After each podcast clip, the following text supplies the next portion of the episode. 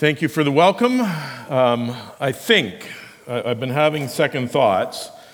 Um, you see, I heard Pastor, uh, I almost called you pastor, you almost became a pastor. Uh, I, heard, I heard Rick um, give, give, the, uh, give the introduction earlier, and he said that we are going to be in the potluck. That's what I heard him say. And what makes me a little suspicious is when we were praying, uh, before we were praying actually backstage with Pastor RJ, he said that we are going to be having Tim for lunch. and, and, so, Luke, I'm reconsidering our discussion that we had earlier about where we are going to sit in the, in the auditorium this morning. I said I'd like to sit far away from the main entrance I, Luke, I see that there is an emergency exit over there that we may need to, we may need to use. Uh, it is good to be with you. Uh, in all seriousness, uh, I always enjoy coming to Crestwick. You've always been very hospitable and uh, very welcoming and uh, supportive through over 20 years of missionary service. Uh, first in Trinidad and Tobago, where I served with my wife Jane, and for uh, a number of years involved in theological education, then for a short while in the ABWE Canada office, and now for the last 10 years with Horizon Education Network, and uh, all the while under the auspices of ABWE uh, Canada. And so, thank you, for you, thank you for your partnership. Thank you for your prayers. Uh, thank you for walking with us, not for one mile, as was uh, prayed, but for we'll call it 20 miles, more than 20 miles, uh, each mile being a year. And so it is, it is good to be with you. I'd like to give you a brief update on uh, the work of Horizon uh, before I open God's Word, and then you will have an opportunity uh, to ask some questions, to do a little, should I say, grilling. Um, at the potluck, um, if you want to ask some questions uh, about anything in particular that I haven't covered. Um, I do have, as uh, Rick mentioned, some of my children uh, with me. I won't speak a lot about them. I'll let them speak for themselves. So if you have questions for them, uh, you, can, uh, you can ask them questions as well. Uh, so, we begin with a snapshot of 2022. Uh, we titled this kind of overview of Horizons Ministry in the last year as Back on the Road. And we do that because for a couple of years we had been grounded. In fact, maybe we should call it back in the air because that's usually how we travel. Uh, but we've been getting out again to uh, theological education conference, as was mentioned in the, in the, in the excuse me, in the introduction, and then also to visit our partners in various parts of the world. I'll just briefly highlight Horizon's mission for you. Um, that uh, what kind of our goal is in operating as an organization, and that is that we partner with national theological education organizations to equip ministry leaders through online learning and digital resource development in their own language and culture for global service. There's a lot to unpack in that, but basically, we come alongside Bible colleges and seminaries and help them do what they do better. Um, and it's a great privilege to work with over 40 schools and training organizations around the world. Uh, I'm going to tell you a few numbers in just a minute, but before I do that, I'd like to highlight one quote that we received recently from one of our partners in Venezuela. Uh, if you follow the news at all, uh, well, it hasn't been in the news so much lately. Venezuela is uh, kind of a repressive state and one in which there's not a lot of freedom. Uh, but we have a partner. In fact, I think we have two partners that work in Venezuela, and one of them recently sent us this praise for the different countries and cultures that are represented in our online classes. This has greatly enriched the intercultural sharing of perspectives and insights. Uh, it was really amazing to think through that here is a a school in a culture in a country that doesn't have a lot of freedom, and yet they are, through their online courses, reaching out to students in other parts of the world and uh, training them for ministry in their particular context. And they see great value in the ability to cross borders without actually having to move physically and to learn from one another. And that's one of the great benefits of online education is that you can get diverse perspectives. You can learn from other people in different parts of the world without necessarily having to go there. Uh, so we've been back on the road, as I mentioned, back in the air. And so uh, this year we taught 18 professional development courses as the Horizon staff. Uh, that was a significant endeavor. We teach about teaching, we teach about technology. Uh, we don't do a lot of teaching about theology, uh, but we do some of that as well. Uh, this year we went to seven theological education conferences. The one, most significant one that we were involved in was mentioned earlier uh, by the International Council for Evangelical Theological Education. Uh, this organization represents Bible colleges and seminaries around the world, uh, probably about 100,000 students altogether in 1,000 seminaries. And uh, so in that gathering, uh, we worked together to talk about how we could bridge some of, the, some of the gaps that exist between the various institutions and how uh, we could work better together and strengthen one another. Uh, that was a really significant uh, investment of our time, and really, we really enjoyed the, the opportunity to participate in that kind of broad of a scope. Uh, and it was really a great experience. And a side light was I got to go to Ephesus and uh, to Laodicea and uh, experience those uh, ruins again. Really highly recommend if you ever have the opportunity to travel in that direction. Last year, we also logged over 800 hours of training and consultation. Uh, um, we, we work with a number of partners, and we have opportunity to consult with them about what they're doing and how they can improve what they're doing ideas that they have about reaching out with their training, and we consult with them and help them with that. As I mentioned, we have 41 partners. You'll see them uh, located on the screen. Last year we added one. This year we've actually already added six at our uh, annual board meeting in February. They approved six new partners. Uh, but rather than talking about the 41, I'd rather like to talk for a few moments about three that are on the next slide. The three that are located in Ukraine. And again, if you're following the news, that one you definitely know about uh, the war going on there for the last year. What's been most remarkable about that is the three partners that we have that are operating, the, sorry, that are in Ukraine. Um, all of them have continued operations this last year. In fact, really in a surprising way, because when we did the statistics for the last year where our users had come from, uh, we had over 300 users on our learning management system who had their profile tagged as Ukraine. Now, that doesn't necessarily mean that they were all accessing from Ukraine. Some of them may have fled to other parts of the world, uh, but they uh, all had a connection to one of our Ukrainian partners. So, 300 students who are being trained in some way, uh, in some manner. Uh, again, we don't track all the statistics at a granular level about you know, which course they were taking and so on and so forth. But really amazing to see how our partners have continued to engage. In fact, so much so uh, the stories are really amazing. We had been developing our courses in Russian uh, because that's what we were told that um, was appropriate in Ukraine uh, until last February, uh, January, when the Russians invaded. And then our partners said, no, we don't want any more courses in Russian. Uh, we want them translated in Ukraine. And over the last three years, they de- they've developed three of our courses, let alone their own courses, uh, into Ukrainian. Uh, often hearing stories about our translator who would go into a warming tent uh, where they had electricity and internet access, download some files, and then go back to her bombed out apartment and translate the files offline and then bring them back to the warming tent and upload them. It was just really a humbling experience as we heard these stories come about how God was um, continuing to work, how, how these people were continuing to work uh, in the midst of some very difficult uh, circumstances. And so that's my brief update on the work of Horizon. I want to take a moment now and pray for Ukraine and for our partners there, if you would join with me. God, I thank you for the work that Horizon has been doing over this last year. We thank you more especially for the partners in uh, Ukraine that we have.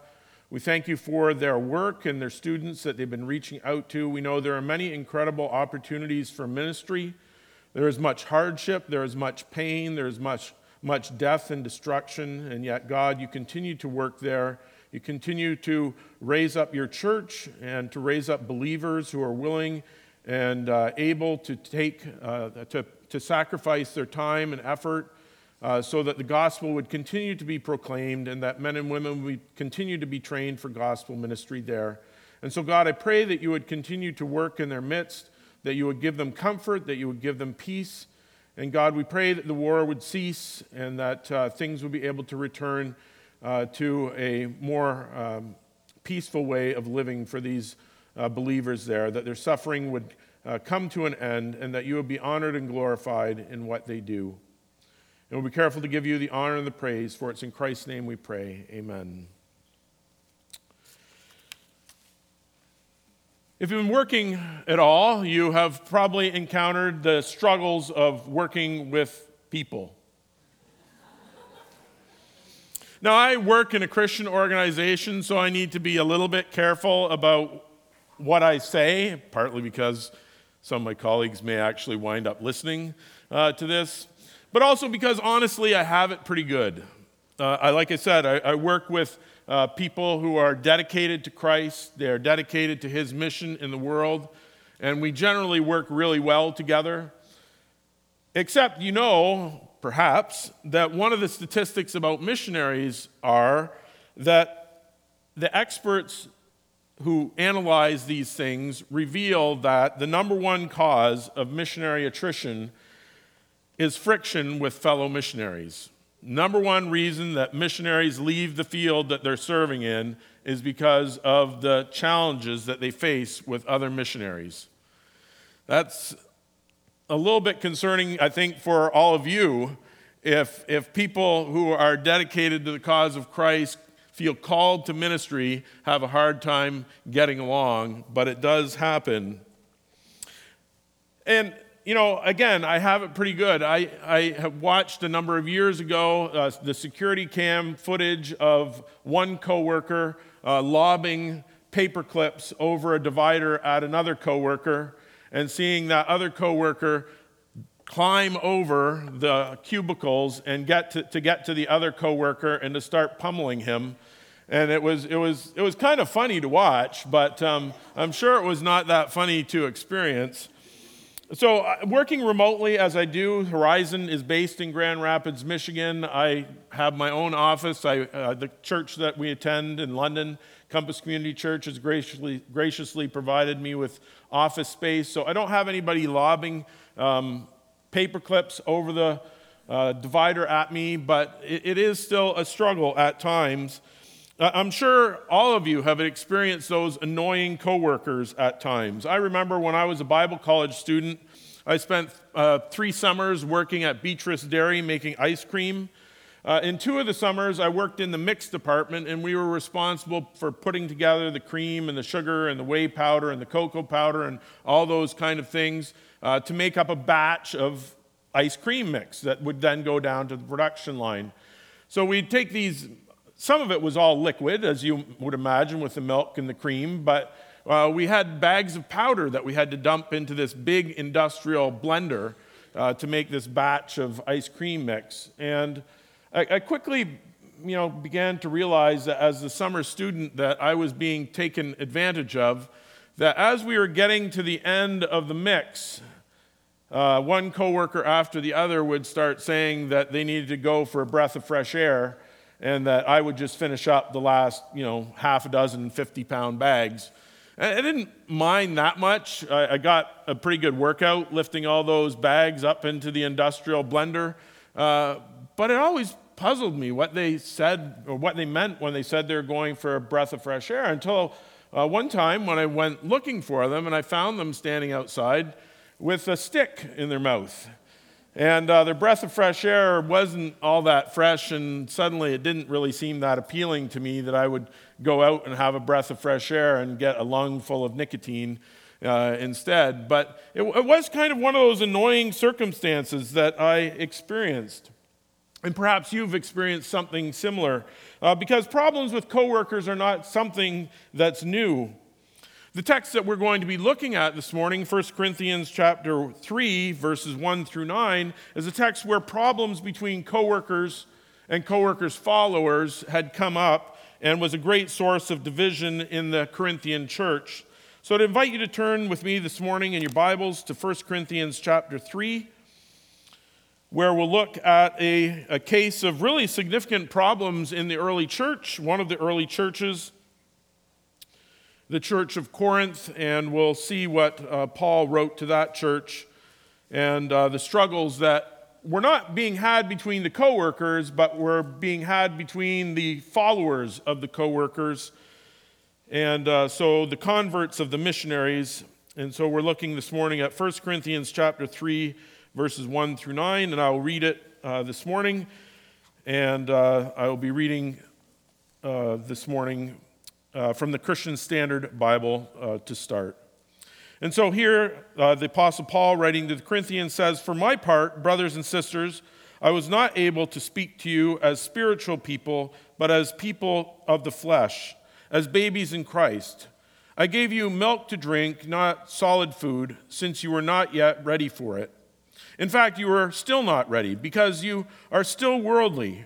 For since there is envy and strife among you, are you not worldly and behaving like mere humans? For whenever someone says, I belong to Paul, and another, I belong to Apollos, are you not acting like mere humans? What then is Apollos? What is Paul? They are servants through whom you believed, and each has the role the Lord has given. I planted, Apollos watered, but God gave the growth. So then, neither the one who plants nor the one who waters is anything, but only God who gives the growth. Now, he who plants and the one who waters are one, and each will receive his own reward according to his own labor. For we are God's co workers. You are God's field, God's building. We're going to be focusing on that last verse this morning, verse number nine. We'll be making reference to some of the other verses, and I do have a bit of a confession to make this morning, and that is that I had told Jessica that I was going to be preaching from the NIV this morning, and then I realized that I didn't have a current version of the NIV. I have one on my phone, I could have read from that, but I, I like reading from my, my Bible. But I, I, want to reread that last verse for you from the NIV because I think the NIV translators got it better. And in fact, it's one of the nice things when a, a translator gets it right, in my estimation, because that makes preaching the text that much easier because I don't have to spend as much time kind of explaining why I think the translators got it wrong. So listen to what the translators of the NIV said in verse number 9. They said, "For we are co-workers in God's service. You are God's field, God's building." Now, at first glance, you may not catch the difference, but I will explain it as we go along. Now, I should say that you'll notice as we're looking at this text that one of the major metaphors that occurs in this text is the metaphor of farming. You see that Paul planted the seed and Apollos watered it. Now, I'm guessing that perhaps in a congregation like this, we have some farmers, or perhaps we have at least some gardeners that are really pretty good. And I have to confess that I'm not really that good of a gardener. Uh, I'm not a farmer. Uh, I am the son of a former farmer. Uh, I worked on farms growing up, and I did learn some things, though, and I think those things kind of serve as the primary lesson that I'd like to leave with you this morning. As I worked several summers on the farm, uh, one of the lessons I learned that in harvesting, that there is a lot of people engaged in the process, that it's not a simple one person job. I worked in hay, and uh, we did the little square, ba- little square bales. I know things have changed a lot in farming, that now maybe one guy can do it all sitting on his tractor, tractor with big roll bales.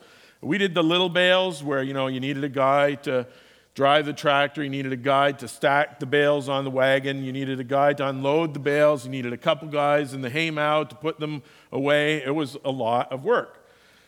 And so I learned that we need people who are going to work together for the harvest. And so I believe that's what the message of Paul is in 1 Corinthians chapter 3, particularly in verse 9, when he talks about us as being fellow workers or co workers in God's service. And so Paul's point is that the people that he's talking about, he and Apollos and Peter, perhaps, were working under God's leadership as jointly commissioned by God to, I'll switch metaphors for a moment because Paul does it, to build God's church. So, therefore, there should be no rivalry. There should be no sense of contention between those who are stri- striving to build God's church because they were working together for the harvest. And this is the nature of missions, and I would suggest to you that this is, should be the nature of ministry in general, that until the whole world hears, we must work together for the harvest. And so the first point this morning is that as co workers in God's service, we must work. Now, for some people, work is a four letter word. Well, okay, for everyone, work is a four letter word, but a four letter word in the bad sense. In fact, sometimes even Christians find themselves succumbing to this kind of approach to work. A few years ago, I had an acquaintance from church who had been looking for a job for a number of years, and we, he, had, uh, he had asked us to pray about it, and we had, and he got a job. And it was really an amazing thing to see his excitement about this new position that he got. But as I tracked him on Facebook, as you know we can do, um, I noticed this kind of decline in his posts about work. They were no longer so excited. And so by the end of October, he had gotten the job in September. By the end of October, he was like saying, oh, Here we go again. You know, do I have to go to work today? It really is not a whole lot of fun. And, you know, there is a certain amount of drudgery uh, to our employment, to our work that we do. Sometimes our attitude and our approach suffers, even as Christians. But work, we need to remember, is a creation mandate. Adam and Eve were instructed that they were going to care for the garden. And so we, as people, are expected to be engaged in labor. Now, to be sure, sin spoiled working conditions and made it uh, more difficult and less rewarding to uh, work. And yet, Paul gave warnings about idleness. In 2 Thessalonians chapter 3, verse 10, he said that if a man will not work, he should not eat. And uh, I don't know what that does for a potluck uh, later on, but uh, hopefully you've all been doing some work. And I heard that even if you didn't bring anything, even if you didn't do any work, there's going to be food there. That's my experience with potlucks at Crestwick. I, I think you guys do an amazing job, just got to say, of potlucks. And so I'm really looking forward to this. But Paul wasn't really talking about a physical, uh, about physical, sorry, even though uh, our text this morning is not specifically referring to physical work, it's referring to spiritual work. And, but I think the principle still um, is there that we are not saved to sit, that we are not saved to soak and to sour, that we are uh, saved to serve, that we are saved that we would engage in uh, bearing witness to what Christ has done in our life, to spreading the gospel, to doing good works, to demonstrating God's grace in our lives. Someone has said that spiritual labor is a sign of spiritual life. If you want to demonstrate that you are alive spiritually, that you should be engaged in spiritual labor. You noticed in the passage that was read for us this morning from Philippians chapter 4, uh, from Philippians chapter 2, sorry, that Paul calls Epaphroditus my brother and fellow worker. And to give us a sense of what kind of worker he was, he refers to him as his fellow soldier. It implies that Epaphroditus was accepting the work, that he was accepting the toil and the struggle and the renunciation that a soldier engages in. Later on in Philippians, Paul talks about Euodia and Syntyche and Clement, the rest of the fellow workers. And Paul refers to them as comrades in the struggle for the gospel.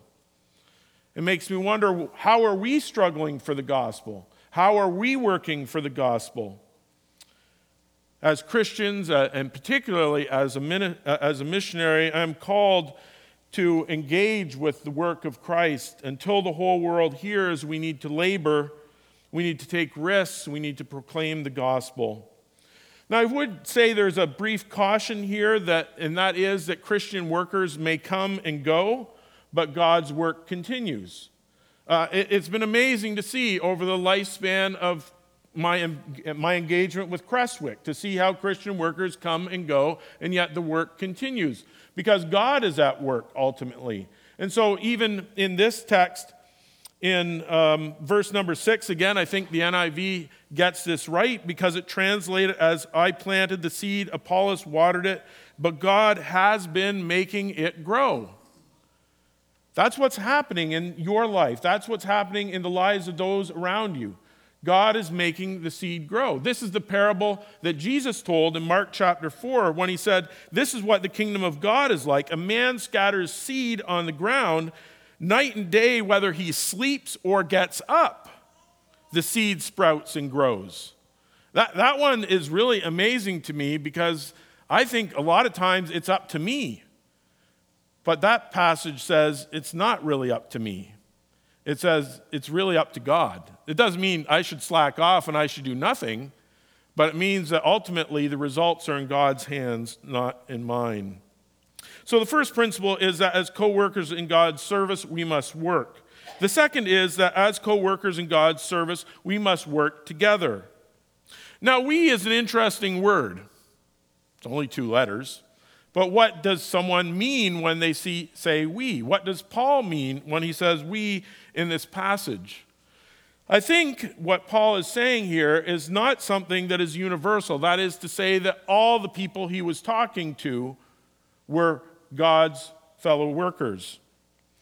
I think what he's referring to here when he says we is that it was Paul and Apollos and perhaps Peter and maybe some of the other Corinthian leaders. In the context, I think we can see that if we uh, let your eyes fall down in 1 Corinthians chapter 3 to verses 12 through 15, because I think there we get a better sense of what Paul is talking about with the we. In fact, I think what Paul is describing when he talks about uh, we are fellow workers in God's service is he's talking about the quality of workmanship done by those contributing to the building of the church in Corinthians. He says, "Let each man take care, let each one take care how he builds." Verse number 10, and talking about both Paul and Apollos, Peter and the local church leadership. Pastor RJ, I think this is sobering. Uh, uh, other leaders in the church, I think this is sobering. This is a call when we read about the what has been referred to as the Bema Seat judgment in 1 Corinthians chapter 3 that, that we are going to be called to account for the ways in which we contribute to or don't contribute to uh, the building of God's church. And so I think it's something that we need to take seriously. But I think also to kind of back off my this isn't universal, this is somewhat exclusive, there is a sense in which it is broader than just Paul and Apollos and Peter for that matter. Because even though the designation here in this text I don't think is universal, if you read through Paul's epistles and you read the number of people he talks about as being his co workers, there are over a hundred different people that he names as co workers or some kind of variation of that theme. And everywhere it seems that Paul went, he had a co worker. There was somebody beside him who was laboring with him in the task of evangelism. We referred a few moments ago to the text in Philippians. He refers to Epaphroditus as one of his co workers. He refers to Euodia and Syntyche and to Clement as his co workers. There were a lot of people who were engaged in this task. And so we have a part to play. We can be engaged in this task. We are called to work, we are called to work together. Now, working together implies that there should not be a sense of rivalry or competition or of ranking. The emphasis lies or should lie on cooperation and on solidarity and on unity rather than on competition and competitiveness.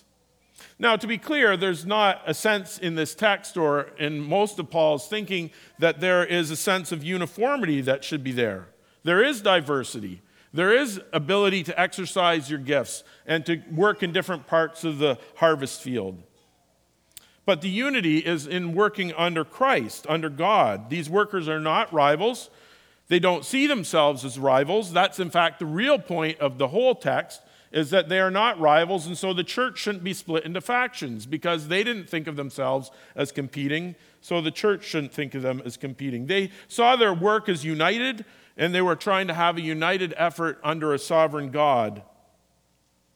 The whole world will hear when we actually get this message, when we learn to live the message that we have been taught, that, we, that God is a God of reconciliation and that we are called to be reconciled to Him, but also we are called to be reconciled to one another.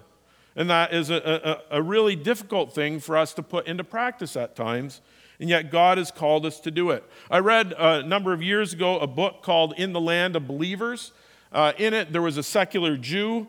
She went undercover at uh, what was then Jerry Falwell's Liberty, uh, not Liberty, Thomas Road Baptist Church, the, the church associated with Liberty University.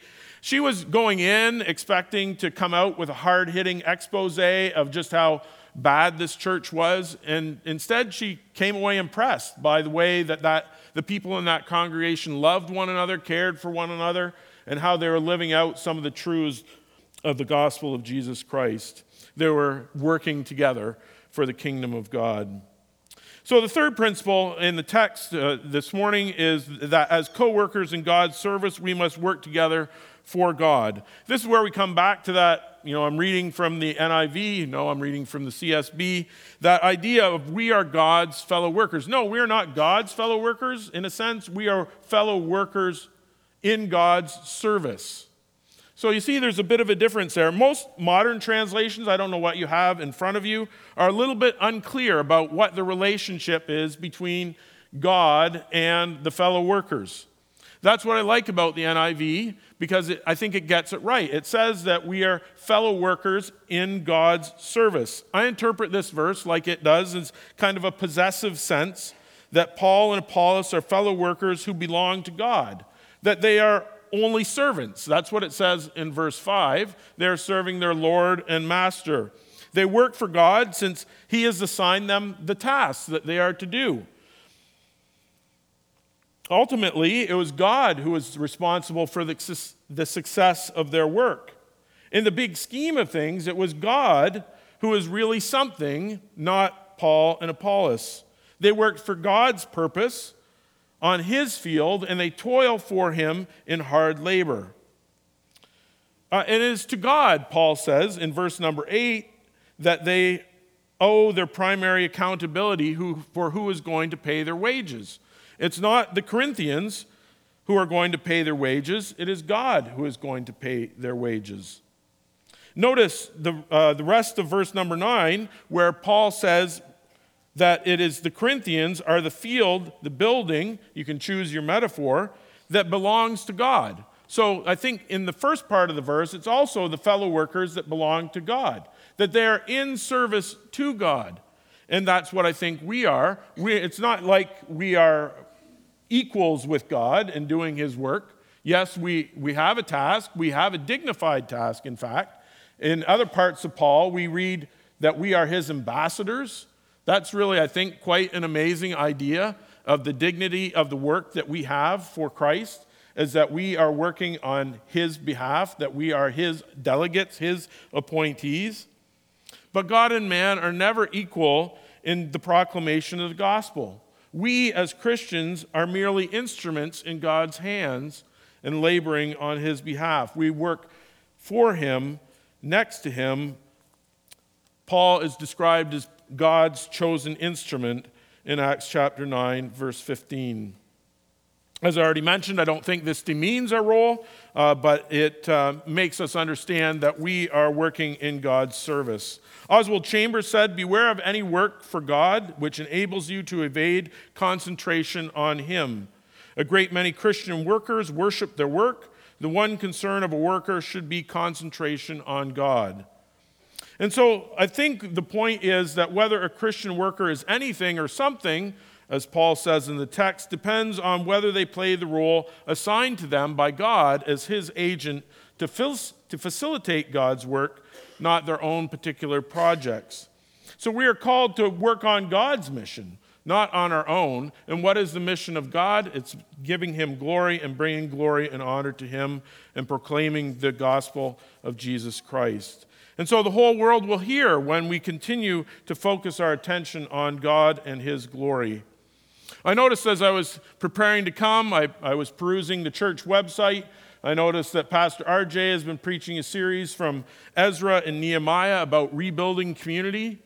And I, I thought this text really fit in well with that without actually being part of the series, because really it, it says that you, we, must work together for the harvest. That, that is what you are called to do here as a body of believers. You're called to work together to build that community, whether it be from understanding it from Ezra or whether it be from understanding it from Paul. Now, in Ezra, I shouldn't preach your sermon for you, uh, but you know, the focus is on building the wall, doing kind of the physical labor.